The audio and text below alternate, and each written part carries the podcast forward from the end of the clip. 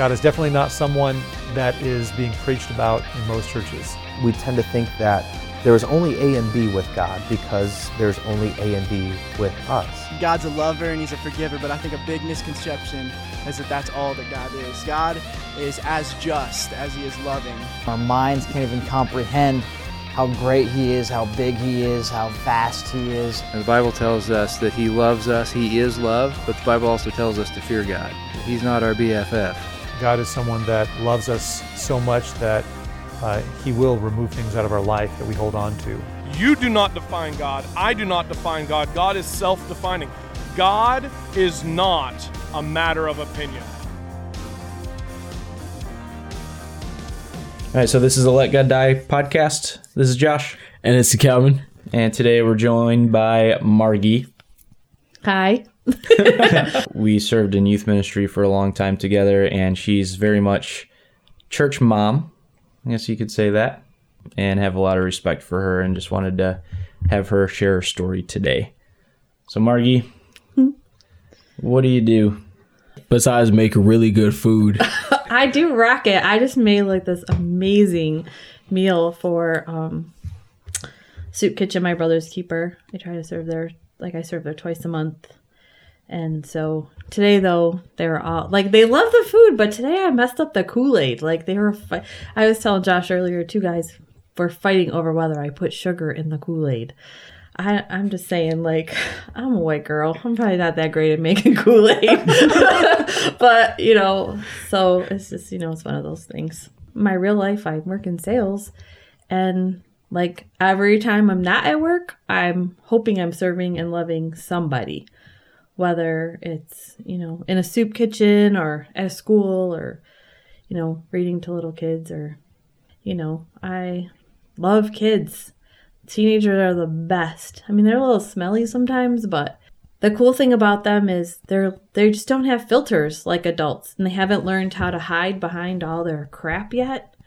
And so, like when something's bothering them, you know. They might not always express it the best, but you know if something's bothering them and you know when they're happy and you know they snot all over your shoulder when they're not happy.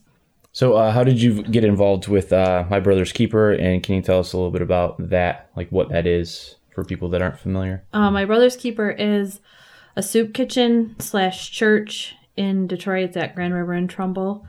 And um, shamelessly, I have a community garden behind that. So in the summer, I'll need help. And we would just get donations and I would cook dinner. It's the greatest, like the greatest days of my um, month. I serve twice. So now my current church serves there, and then I serve with Metro too. So we do like the second second Monday and third Tuesday of the month. And if you can tell, I can tell in my spirit when I haven't been there for a while, I am so crabby. And then I get there and I start like and I'll like prep a bunch of stuff like the days before and then um and then like I just try to make them the best meal that they have all month. Like that, like I, when I cook, I'm like, Jesus is at those tables. Like, I don't like just cook like, oh, I got to I got to make something cheap or I do cook real cheap. That's like the good thing about being like a single mom. You learn how to make great food cheap. Today they had Italian sausage and onions and peppers and garlic and then like alfredo sauce and noodles and broccoli and like I know who likes what and just don't I'm really never gonna make the Kool-Aid again. But um like that like I'm I'm gonna like sweat over that Kool-Aid thing for a while. But you know, like I really just think like they deserve like they deserve a good meal. Like people who say like they should just be happy what they get what they get, which people do say that and I'm like yeah, well, did you forget that these people were like made in God's image just like us? Like just like us. Like might have started out as this thing where, you know, I'm serving the poor people who need to eat, you know, like whatever, but like I love them. Like I there's these two boys there, Martin and Orlando, and today like they had this issue they're not doing they're not acting right, you know what I mean? And I'm like, listen, I love you every day, no matter what. Um, I got that from my friend Katie, and like they don't want to look at you in the face because they know that they're doing bad. And I'm like, uh uh look at me. I held them by their chin and I said, I love you every day, no matter what, no matter what choices you make. I love you. Like, I love you. Your mama loves you and I love you. And, you know, like, that's never going to change. And, like, sometimes when they act up, they don't want them to serve with us, like, to serve the people. But those boys have a heart for serving, and I'm not going to stop that. Right. Just because you make a bad choice doesn't mean that you don't that you deserve to be like shunned and shamed. Hmm. Nope. You come and serve. And another thing there is like people tend you know how people pick on each other? Like they'll like they say something nasty, but they say in a joke and then they're only joking. And so when I'm in the kitchen, we live Ephesians 4 29 30, that we only build each other up, that we don't like that we don't jokingly say Words of discouragement. Like we just don't do that because mm. you know when that happens to you and someone says something crappy to you, like it's like ugh. So it hits your spirit even if it is a joke said in a joking manner. So that's how it rolls in the kitchen when I'm there. We're gonna have fun, but we're not gonna be crappy to each other. Mm-hmm. You know. It's good. It's awesome you get to bring that to the environment. Like, you know, the fact that you get to watch people work together like cohesively as a unit and then through that like build community. they're just they're like everybody's just like everybody else. You know what I mean? Like they just made different choices. You know, I didn't make always good choices. You know what I mean? Mm-hmm. You don't get to to be a single mom usually because you made good choices. So so you know, I mean that's just real life. So but you know, it is what it is and God uses it all for sure. So, Margie, for people that have no idea who you are, I would I would venture to say that most people have had that I don't know church mom in their life or uh, the lady who shows a lot of tough love, um, which I've seen so many times when seen you like straight up scold somebody, but in the but in the but in the next in the next moment, like you know, just like hug on them and they know that you love them, um, and that's that's like a rare thing. Um, and there've been there've been a lot of times that I've toured around that I've described particular people as like New Jersey's Margie.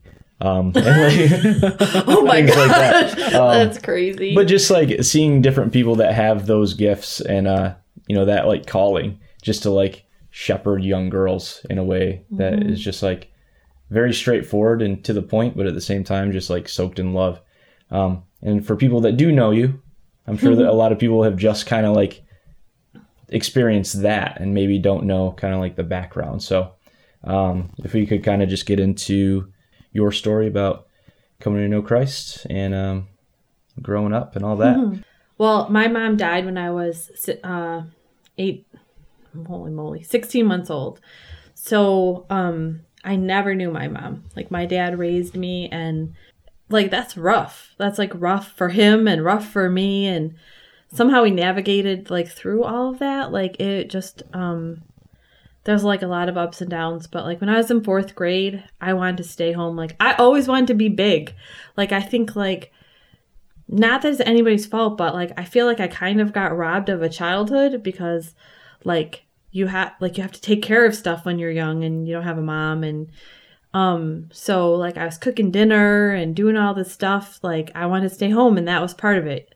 I had to clean and like all that stuff and a lot of people like say like oh that was a terrible way to grow up and I think like man I don't know if it was a terrible way to grow up, right? I I don't know. That's all you That's know, all, right. that's all I know, right? So, and I know like my dad like did the best he could with you know like that's just the the cross I guess I was like made to carry, like whatever. So, um, so I like my family like we were Catholic and I never ever dog a dom- denomination, but my family they didn't like they weren't super like it was more about the religion part of and so I'm like looking at these people and they're all like we go to church and but they're not real always nice to people or whatever, you know, like to me I just had to make it to communion so that I could get a lifesaver. If I could like behave all the way, like if I could make it all the way to communion, I could get a lifesaver. And so, like, that was church to me. It was boring, it was redundant. Like, now I love the reverence of it. Like, I love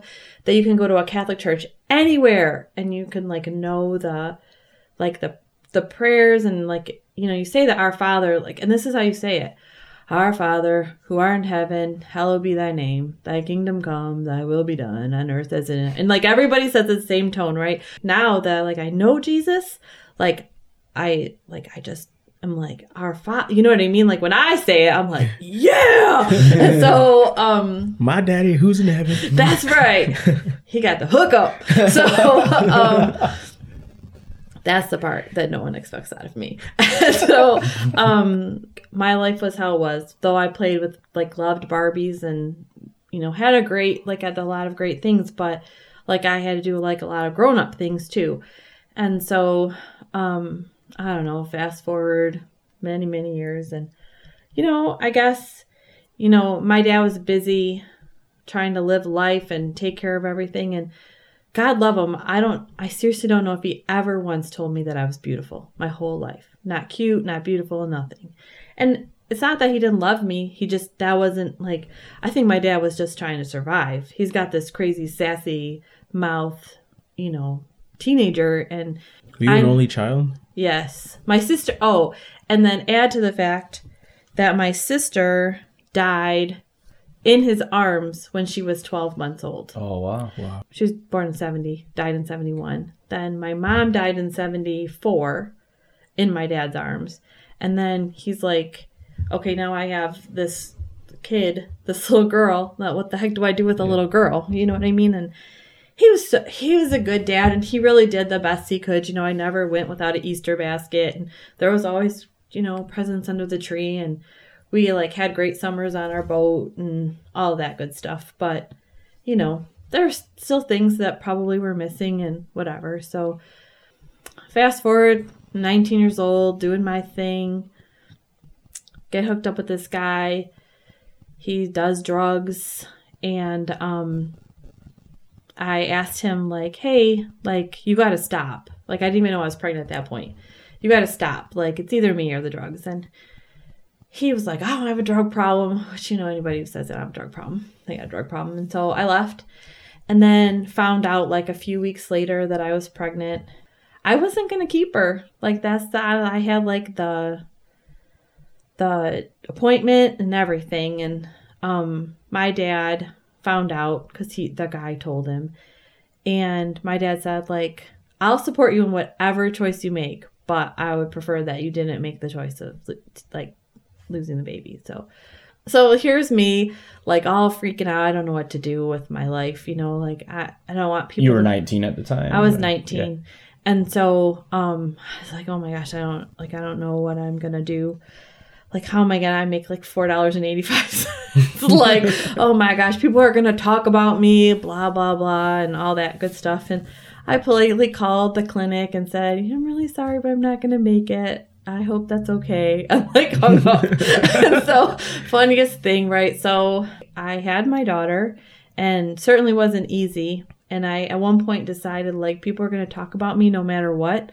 So they could either talk about me like, oh, poor Margie, which I felt like people had said my whole life. Oh, poor Margie, she didn't have a mom.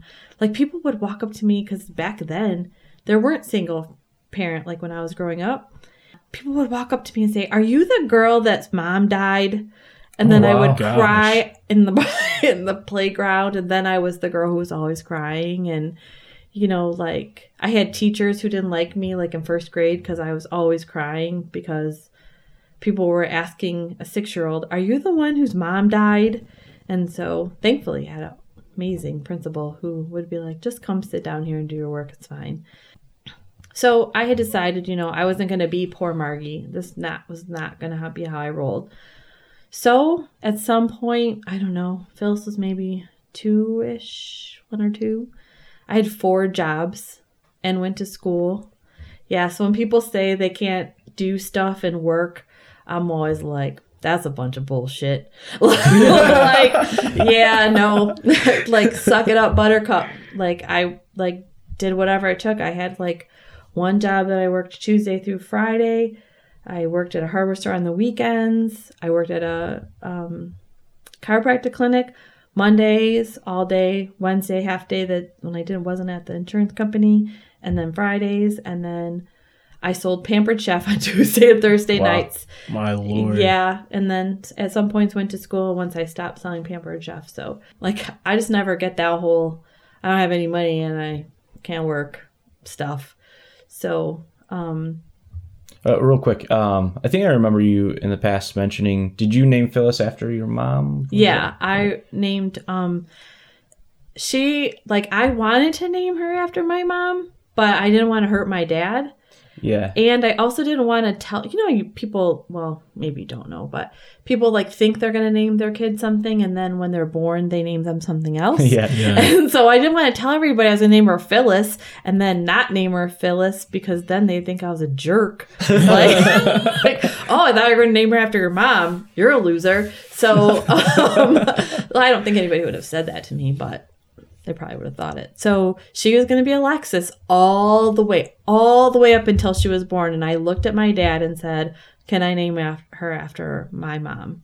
And he was like, "Yes, that I think that would be awesome." So my thing about her was that she was going to have that life that I always wanted. Like she was going to have the best Easter baskets and the best Christmas and all the thing like we were going to go to the zoo and the park and like we like I didn't have any money.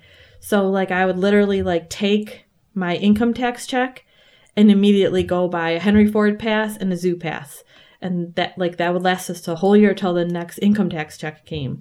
And like we did do things like that and we would go so we could go for free to the zoo any Saturday or Sunday we wanted to and I worked like crazy and I don't know, I just like really wanted to be the mom that I kind of always wished I had. So she always had a big birthday party. Like the one of her birthday parties, the 15 year old, the 50, when she turned 15, she had a big birthday party. And that was the one that two people got the spoon broken on them.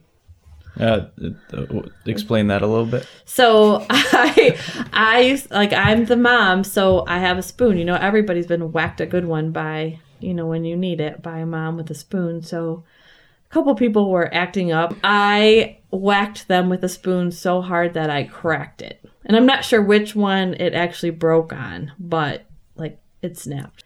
I don't know. I found Jesus when I had a whole bunch, when probably my life looked the best to the outside world. I was like, had my feet in the closet, holding back all the skeletons, hoping they didn't fall out. You know what I mean? And so um, my friend invited me to go to church. I was literally pacing outside the church, like Like before going in at all. yeah, like I, they were my friends were late, which I'm never late for. I really try never to be late for church, and so like I'm pacing, waiting for them to come, and literally first three, first three songs, like first time I'd ever really heard like contemporary worship, which was not that great. I think about what we have now, but like, Yeah. and I seriously was like. like even the lady when Phyllis went to Sunday school, like asked Phyllis, "Are you guys? Do you think you'll come back?" And she's like, "Oh yeah, my mom was crying." so um, that was it. Like man, God saved me like from a big fat mess and forgave all my crazy. And so, well, I'm still crazy, but it's just different crazy now. And so like I did everything. Like I was on the evangelism board. I was a director of vacation Bible school. Like if if I want, they were like, "You want to do that? Go ahead." They like let me do anything I wanted, basically, because I was just like, "I'm fire for Jesus," and I want everybody to know him. But you know, when you're first a Christian, you're an asshole sometimes. Like, sorry, Testify. but you know what I and then mean? you Like, become perfect over yeah, time. Yeah, you're like, you should change your life like me. Like, and you like, you don't like maybe necessarily get all the grace and love part at Yeah. first, and so. I mean, I think like there are times when you need to get people out of your life, like because they're just gonna suck you down. But hopefully, you find a way to like love them too. Yeah. But um, it's kind of like that airplane thing. Put the mask over your own mouth first. like so. But yeah, I was crazy. Like I didn't do anything but church. Like broke up with the guy that I was dating, and um, because he was like, "You're becoming one of those church people," and I'm like, "Well, I am one of those church people." But I made like some great friends, and they just like loved on me and taught me to love the Bible and to, taught me to pray and you know all of that stuff, like how important it was and So where where did like the learning grace and love come in for you? Um, to be honest, Adam and Katie Doorband, like they give grace better than anyone, and I think like like I had to come to a place where I really had like I was in like a I was loving Jesus and doing all this stuff, but like you know I just needed to accept it, and until you really like accept it, you can't really give it. Amen. And so Yes. um like they just like you know i have this mouth like and they just kept loving me through this mouth. I don't even think they ever said like don't say that. They just loved me right through it all and i'd be like ooh i shouldn't have said that. I remember when they were um adopting the boys and they said and they like their blog was like we loved because he loved us first. And so like that was huge for me just like serving people and like that's where i learned love and grace because i think like when someone like is crappy to us or whatever like you don't know what kind of day they had and you could just be the one or that you could you don't know what they're stressing about and you could like you could be the one that they maybe most feel safe to just like yell at like some guy fighting about four pieces of chicken well maybe he hasn't eaten in four days before Right. you know what i mean i mean you're still not going to act a fool about chicken but Knowing the context of the attitude, you know, kind of right helps. Or like if they're like out of their mind um and you know those people who stand by the side of the road? Like that some of them are fake homeless people that they drop Yeah. off in the bus. But uh, one of my friends she serves them pretty faithfully. She takes them sandwiches and she knows their names. And so i really like didn't really think that it was my thing but i but i love to serve like feed people. So i was like i'll go with you for the next three weeks or whatever and I learned their names and like I hugged them. And the other day I like drove her out for 45 minutes to get them food because I didn't have any food and they was cold and they were hungry and they really are homeless. They're not the fake homeless people, but you know, they can't hold a job. They're Yeah. like addicted to drugs, prostitutes, and I don't know, you just like you know their names. I think like knowing people, like really like learning their hearts is when you learn love and grace the most. Everybody at the core of it, like, is probably who acts out is probably afraid of something. And most they're probably afraid of that they're going to lose all they have and that no one's going to love them, you know? So I guess when you look at your own life, would you say that there were a lot of times that you were in a similar spot? Um, I guess as far as like projecting things a certain way, um, but there being people in your life that just like loved you through it. Um, I guess beyond like what was kind of conveyed, knowing that there was something maybe deeper going on. I think I knew God, like, but when my daughter had arthritis, and she had it from time she was like four till she was in remission ten, and now it's coming like she's have has episodes here and there. But if you would have known me then and how scared I was, and like how I worried that like if I missed work too much, I was gonna lose my job.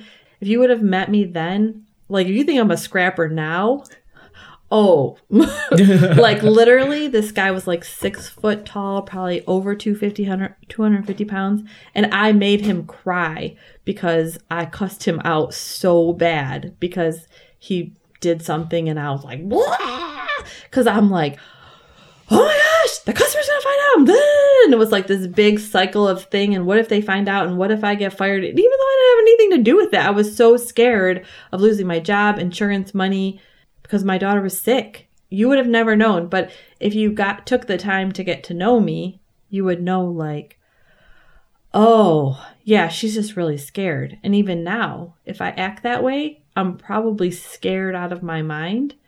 I was in Haiti once and this guy like was threatening us and I you would have thought like I had a gun in my purse. I was so crazy. And I was and they were like, Were you scared? And I was like, Well, did it seem like it? They were like, No. And I'm like, Yes, because I was scared out of my mind.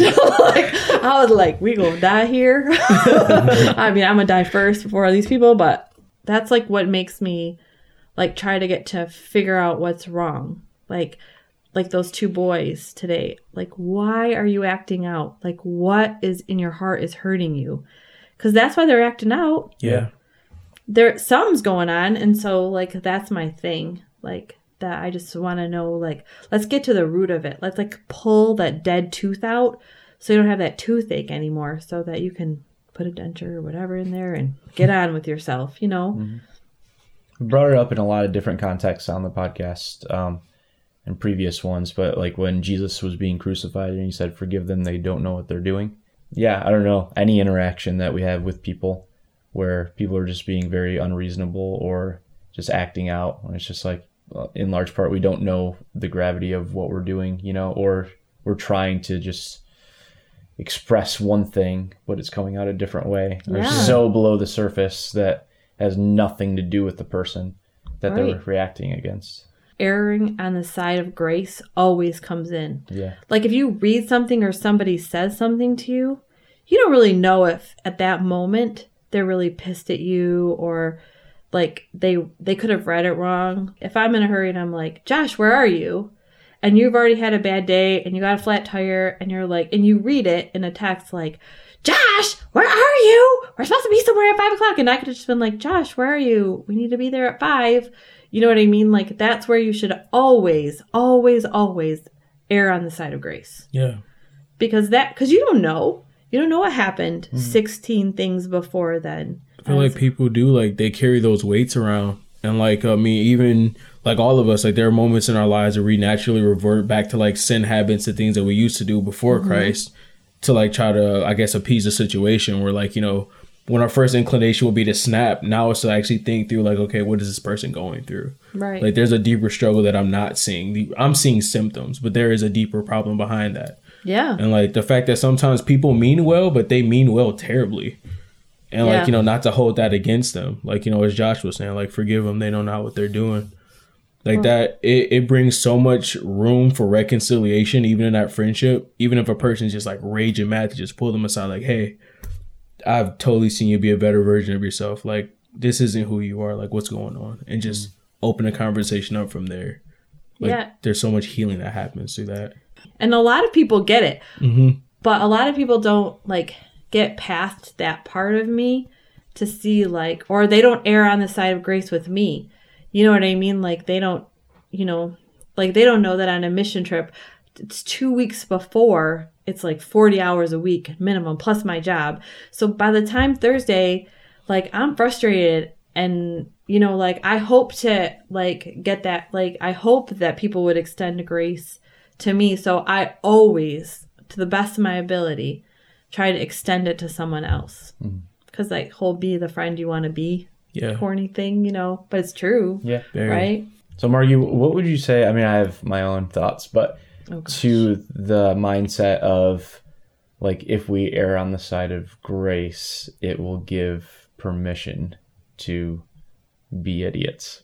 Um, I think that you should love someone enough to say like, knock it off. Like, if I'm just gonna use Calvin as an example, like if he's acting a fool, like playing all the girls, which I know he's not because he knows I got a spoon, but I'm just saying like, if he was playing the girls, like I can say like, Calvin, I love you every day, no matter what, but knock that off. That is not the kind of man that God is raising you up to be. Mm. Or like if someone's hurting somebody or hurting themselves, like that like you said earlier like be the best version of yourself you know what i mean? Like i saw some meme the other day that said like our hardest battle is the one we battle against our old self. Mm-hmm. and i was like man that is like that is truth. You know what i mean? For me for me it's a stressful day. I'm gonna go get ice cream or whatever. Like i don't know. I think you can like love someone enough to say like hey that's probably not a good choice. Like i love you. I love you no matter the choice you make. I don't have to like it or like you in your in your big fat mess you know and people will either like respect that and love you through it or maybe they, or maybe even today they won't but maybe someday they'll say man she was right Yeah. you know And that's that's awesome because that's something that I don't think you can fake. I think God has given some people that gift like naturally, and then uh, I mean for me it's been a thing that I've kind of grown into over time. But like some people are just naturally inclined to be able to say like stop being an idiot, but the way that they express it, like the the receiver of that has no doubt that the speaker loves them like entirely, you know? And I, I don't know if that's something that's always been the case with you, but that's what that's what I've seen and experienced is just like you could totally tell me that like Josh, you're being a fool, like knock it off. But like there would be no doubt to me that like all right, like Margie's love for me has not been affected by what what I did. Yeah. She just like she said it how it is how it is and like mm-hmm. that's kind of the end of it, you know, like yeah, you can't just can't just fake that, you know.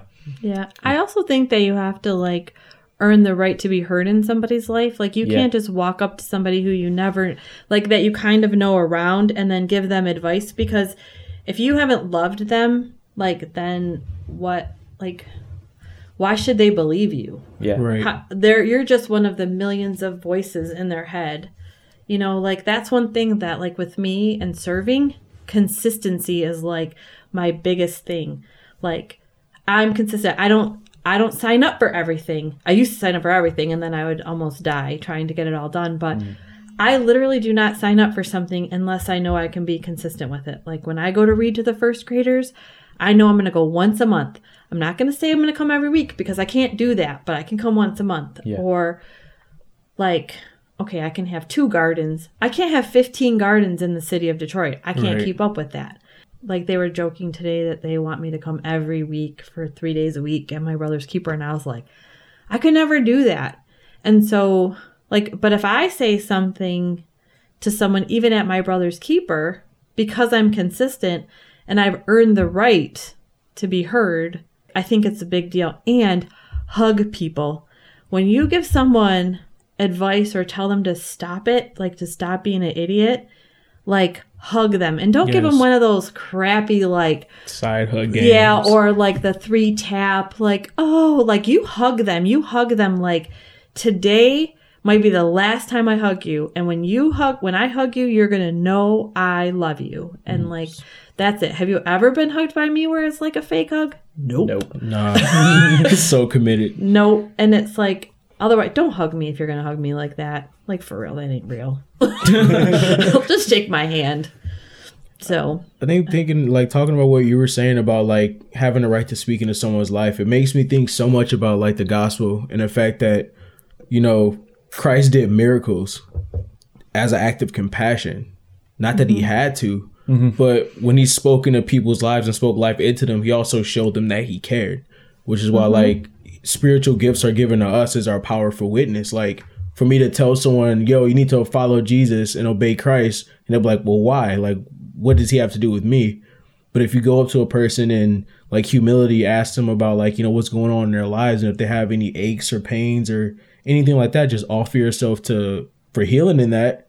And when God actually shows up, it gives you a, a space for them to see that this God that you're talking about is not just some esoteric thing just out there, but he actually does Right. like love you and is willing to engage in your everyday life. Like it mm-hmm. brings it from here to here. yeah. And I feel like people are way more receptive than that than just like you telling them, hey, you need to stop sleeping with your girlfriend. Mm. Why? Because the Bible said so. You're going to get her knocked up and get an STD. Yeah, like it- it- it's so sad because I used to minister like that when I first got saved. I was a jerk.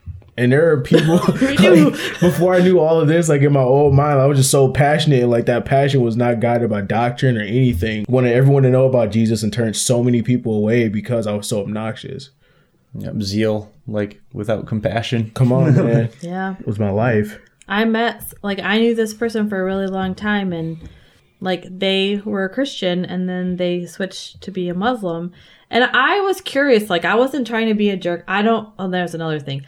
I never argue religion or theology. Like you like Calvinism, Arminianism, all those things. I'm like, I'm out. like I love Jesus. And Same. like I'm I'm not Peace. gonna like I like I'm not like I know what I believe and I know what the Bible says and like all of that, but I'm not gonna like get in an argument about different religions because you know what I don't know and that's not my deal. I just want to love people. He- My friend said I switched because Muslims really live out what they say they live out and they love people. They will give you their, like he had seen it, like them give their last meal knowing that God would provide. Yeah. That made such an impact on my life. When he said that to me, I was like, that's the kind of Christian I want to be.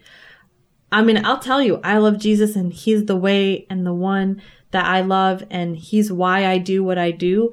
And I don't I don't want to be on TV. I don't want to be in the paper. I don't I just want to love Jesus and love people and I want to be what he says we should be. And that's love. You know what I mean? Hmm. Two commandments. Love God, love your neighbor.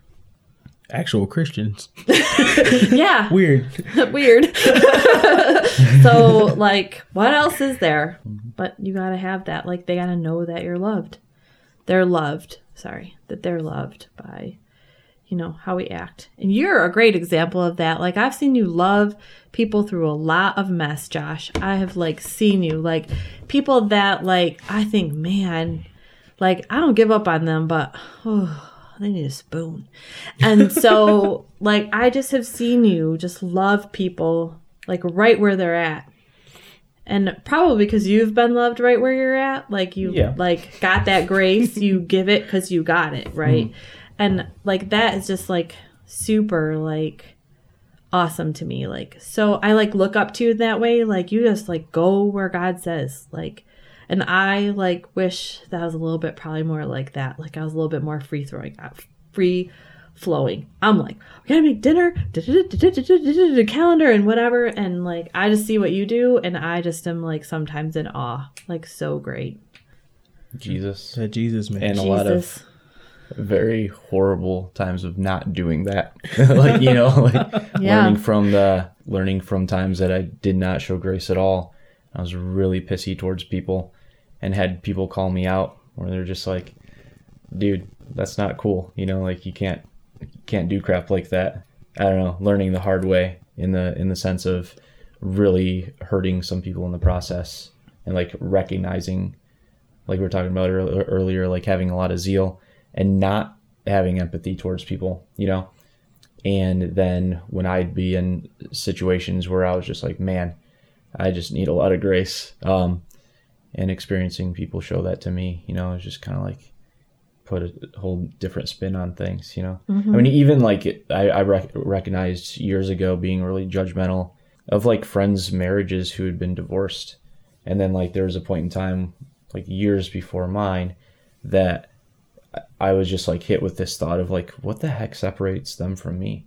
People make choices to to end things all the time. You know, people mm-hmm. make choices that affect other people all the time um, against their desire. Um, and just that like we're all flawed, you know. And when I'm being a complete idiot in any in any way, you know, like I would hope that someone would be like, all right, he's probably got more on his mind and there's more below the surface, you know Right. like you said, being the friend that you that you want to have, or whatever, however you worded it. Um, but also, just thinking in terms of like, ex- you know, wanting to extend grace the way that you've been extending grace, or that you would sure as heck want to experience grace in a given situation. Yeah. You know, Yeah. There there have been a few friends in particular that um, that have just like made crappy, crappy choices. So, some that I didn't treat the greatest. Other situations were just like heavy on my heart. That like, all right, they are beating the crap out of themselves, um, and they might need they they might need a wooden spoon broken by somebody else, you know, in their life. But like for you, your role is to extend grace, you know, and to mm-hmm. restore them, you know. Yeah. I think that's like the the big thing is like I want to have that grace of like restoration, you know, instead of just like this reprimanding type of attitude, you know. Yep.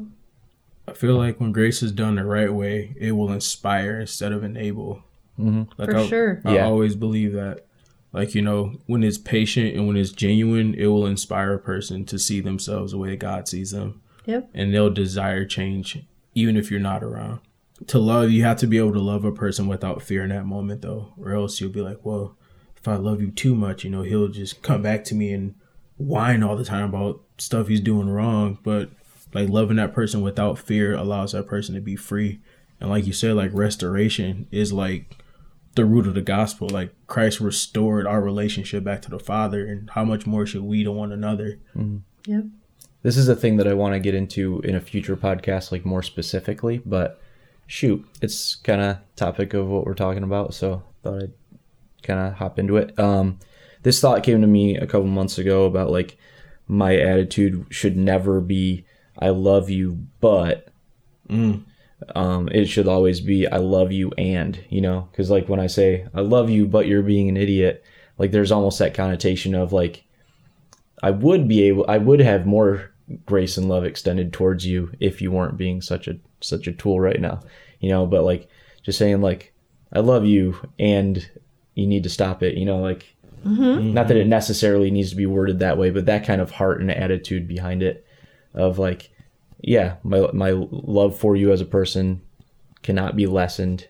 Really having that attitude of extending grace um, and not having your views of the person, you know, like lessened based on what they're they're doing, but just kind of having a heart of compassion, and like you said, like in a way that what, what was it not doesn't enable, but yeah, it inspires. inspires. Yeah.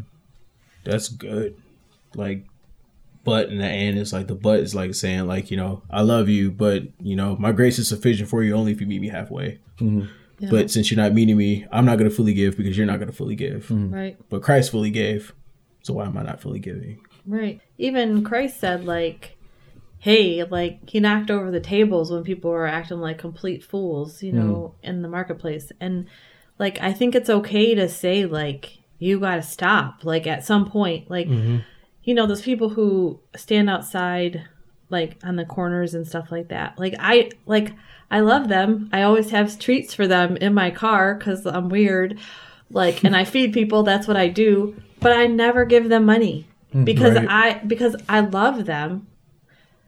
However, because I'm not going to say but. However, I'm not going to be responsible for their their overdose if they Yeah. take my money and buy drugs. And I know that whole like what you give is between you and God and what they do with it is between them and God. However, we are supposed to be good stewards and we don't do stupid crap.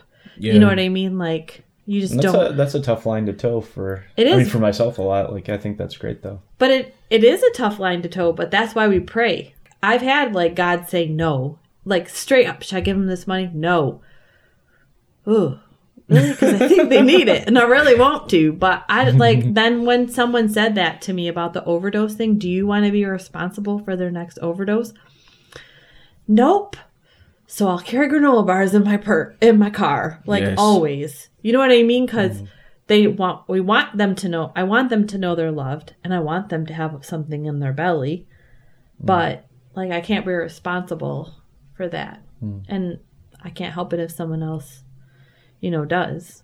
I mean, common common misconception is the fact that money is what people need, like who are in that particular situation.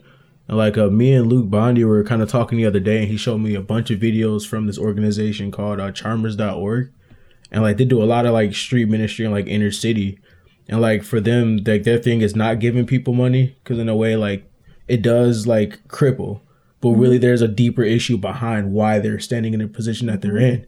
Like they don't need money; they need relationship. Yep. And through their relationship, they gain encouragement. Through that encouragement, they gain empowerment. Through the empowerment, they're actually able to see themselves the way they didn't before. And it kind of moves a trajectory for their lives, I guess. Really treating them like a human, you Right. know, like Like Christians. in a world that they're, you know, seen as just, you know, poor or needy or whatever. like one of the first soup kitchens, kitchens I ever served at, the guy would always pray, Let us be mindful that the people we are serving are made in the same image as we were. Yes. great. And so, like, if I get to be a little bit snitty about something, I always, I can hear Grady's like voice in my head. Let us be mindful. And I'm like, shit. I'm not being mindful, but I'm gonna be now. Yeah. You know what I mean? Like they're just they're just people. Like and um a guy at my church, his name is Matt, with Emily, they do the homeless ministry. And Matt and Emily spend lots of time with the people on the street. And one of the guys that they reached out to went into treatment and he just graduated from the program awesome. and it's like and he's like he was our pastor was telling the story about how like Matt when Matt gets married, he wants his fr- his got his friend um Butch is his name. He wants Butch to stand up in his wedding. That's the kind of That's huge. That's what I'm relationship they have. about. Like Matt loves Butch and Butch loves Matt, and it's not like Butch is using Matt and Matt's like doing it just to feel better about himself. They're friends. Like yes. and if if Butch needs someone to say like you're acting like a fool, like Matt can do it because he's earned the right. Yeah. You know what I mean? And like engage. Yes. Love people for crying out loud.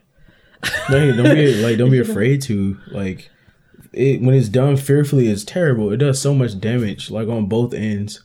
Cuz like you're mm-hmm. not able to be free in who you're called to be and that person's not able to receive what they're meant to receive. Yeah. So it puts a huge stagger on the relationship and there's like no growth, there's no intimacy and like you can just tell like it just falls apart really fast. Yeah. It's crazy. So, Margie, I know you mentioned start, uh, helping out at the soup kitchen and whatnot. Um, what else do you have going on in the city of Detroit? Oh gosh, I'm crazy in the city of Detroit. So I have two community gardens. I have the one that I started last year, and then um, I have so last fall I started. Um, I pray in my neighborhood of my church, and um, there was this this like lot that's actually three lots, and so I'm working with some people, tons of people in the city. It's so cool to see people like you hear all these bad things about politicians, and you see all these people coming together for the common good of the kids and talking about investing in the kids and giving them something. So where I'm taking these three lots and hopefully really soon two of them will be donated to Depo- De- Detroit Public Schools Foundation. And then we're going to take it and then um, I have friends who are cutting down trees and I have other friends who are talking about the crazy me and their friends are going to come and help grade it and like we're going to we're going to put in a soccer field and got people donating the goalposts the permanent goalposts and um i'm selling crazy t-shirts that say i play i grow i dream detroit actually I went on. And um that money is going to be used to fund whatever we need for the lot whether it's grass or um, it's really cool because people like they um, the greening of detroit is involved. Like they want to like renewable stuff and like teach the kids like we cut down trees and then we plant another one. It's a re- like it's like a like this playground is like a like a school year. You know what i mean? Like they're like learning there. And so um i like on faith bought 40 soccer balls and i have this like crazy dream journal where like you put your dreams in it and you cut out pictures and stuff and I cut out pictures of soccer balls and then I bought soccer balls thinking they were going to look one way and then they came to my house and they look exactly like the one in my dream journal. Wow. And so I was like, "Whoa, that's crazy!" and so, um, so I'm doing like that, and I have 240 boxes of cereal to give away to kids who need to eat in the summer because they get free lunch during the school year and breakfast, and they don't get that in the summer. So, a bunch of people all crazily donated when I said I need 30 people to give me $12 or whatever. And so we my other friend helped me, we just bought cereal like crazy and um trying to buy a house in the city of Detroit like I want to have some street cred and I want them to know like I'm just not some crazy white girl from the city like I love it here and I could live anywhere. You know, I have friends, we have friends, we all have friends who live in Colorado and like if you would have asked me a year ago, I'd have been like, I won't live in Detroit. I want to go to Colorado. Yeah. But like I know like that's not what God has for me. So um helping with my churches, like we have teams from all over the state come. It's called Four Days and we have that going on and you know, I got like a million things, soup kitchens, soccer fields, whatever. Whatever God says, like go do that. I'm like, okay. Sometimes I'm like, okay. But Yeah. you know, like I know that every day he gives us a new chance to be faithful. Like every day. Hmm. And so like I might screw it up tomorrow and you know, whatever. But the next day gives me a new chance and so he's faithful and I just want to mimic that, you Yeah. know? Like Come on. and so, I don't know. Hopefully, don't cuss anybody out.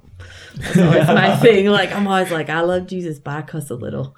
So I don't know. First John 1 9 has helped me out so much in that area. Like I was telling some of the kids during like one of our small groups, like that kind of stumbled into conversation.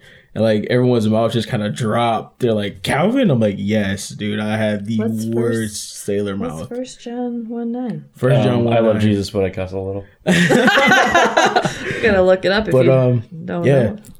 Let's see. It's basically um is our way of being able to maintain fellowship and closeness with the Father despite our uh, inconsistencies and our failures, but bringing that weakness to the Father, to the throne of grace, receiving the grace of God, and being able to walk free and clear from shame and guilt and condemnation and like unworthiness. If we confess our sins, He is uh faithful to forgive us of our sins uh, and purge us of all unrighteousness, which you know is His work.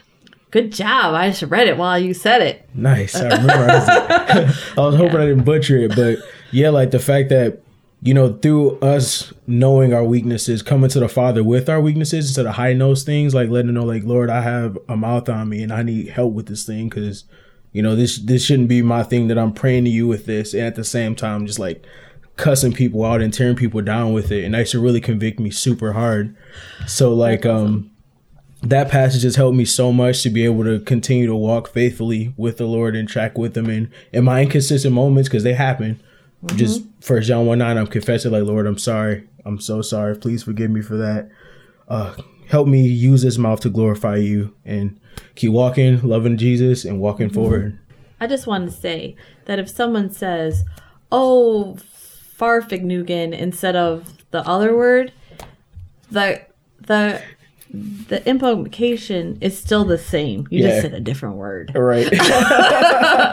So you just try to clean it up a little bit. But, you know, Well, Margie, thanks a bunch for sharing, and just for being an example of like I don't know. I, one of my uncles was described this way, um, that like ministry like flowed out of him, like not necessarily that he was part of a ministry, and I see that a lot. You know, Oh, just uh, in you know not necessarily heading up like a quote unquote ministry, but just like yeah, doing ministry with your life, serving people, feeding us, um, hitting us with spoons when we need it, and. Uh, yeah, so like for anyone that wants to check out um, my brother's keeper or how to help out with the soccer thing, what can they do? Like, do you have anything online? I'm on Facebook, and you can um, email me at christdrivenmom at yahoo.com. There's nothing like official, just just me. And cool. Thanks for having me. All right, so that was Margie. Um, if you want to check out what she has going on, uh, feel free to hit her up on Facebook or email her if you want to help with the soccer field and pick up shirts. And uh, if you want to check out our page, letgoddie.com, that'd be much appreciated. So until next time.